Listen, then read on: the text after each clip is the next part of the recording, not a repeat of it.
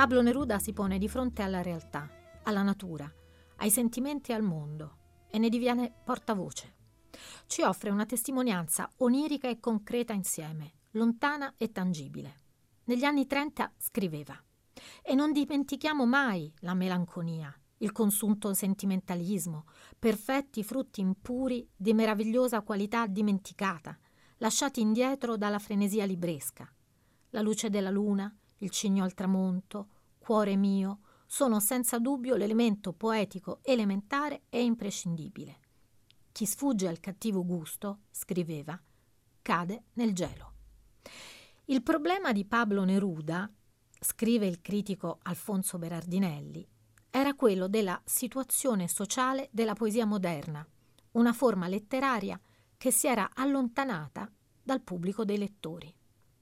Nel programma di Neruda c'era una poesia per uomini semplici e questa scelta era sostenuta dal marxismo, solo che il marxismo era Stalin e il pubblico degli uomini semplici era un pubblico che lui credette di raggiungere sacrificando la propria poesia ai lettori di fede comunista. Il risultato, continua Berardinelli, fu disastroso sul piano letterario, senza peraltro raggiungere un vero risultato sociale. E alla fine il libro più letto di Neruda, scrive sempre Berardinelli, il libro più letto di Neruda in milioni di copie, restano le venti poesie d'amore e una canzone disperata, scritte quando aveva poco più di vent'anni. Ah, vastità di pini, rumore d'onde infrante, lento gioco di luci, campana solitaria, crepuscolo che cade nei tuoi occhi, pupattola, conchiglia terrestre, in te la terra canta. In te cantano i fiumi e lì l'anima mi fugge, come tu lo desideri e come tu lo vuoi. Segnami il cammino sul tuo arco di speranza, e in delirio scioglierò il mio stormo di frecce.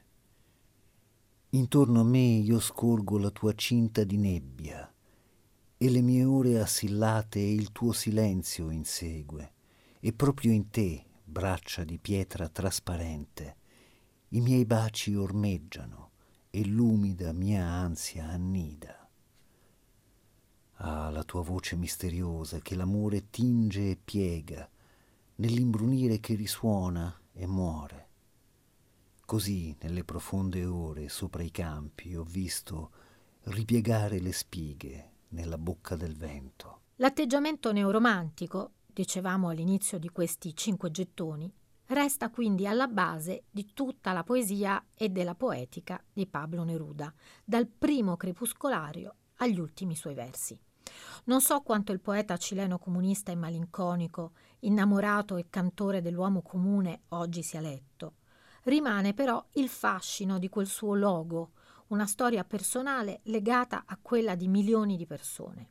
Una storia personale nella grande storia, una biografia con cento vite dentro.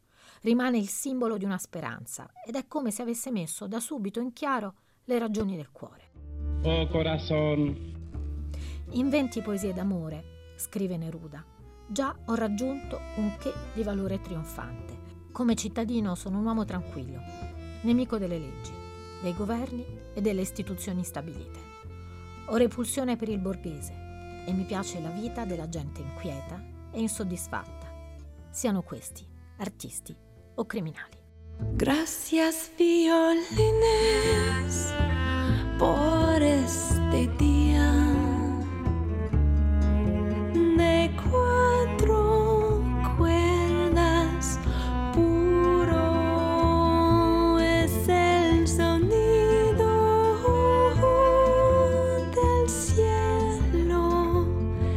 del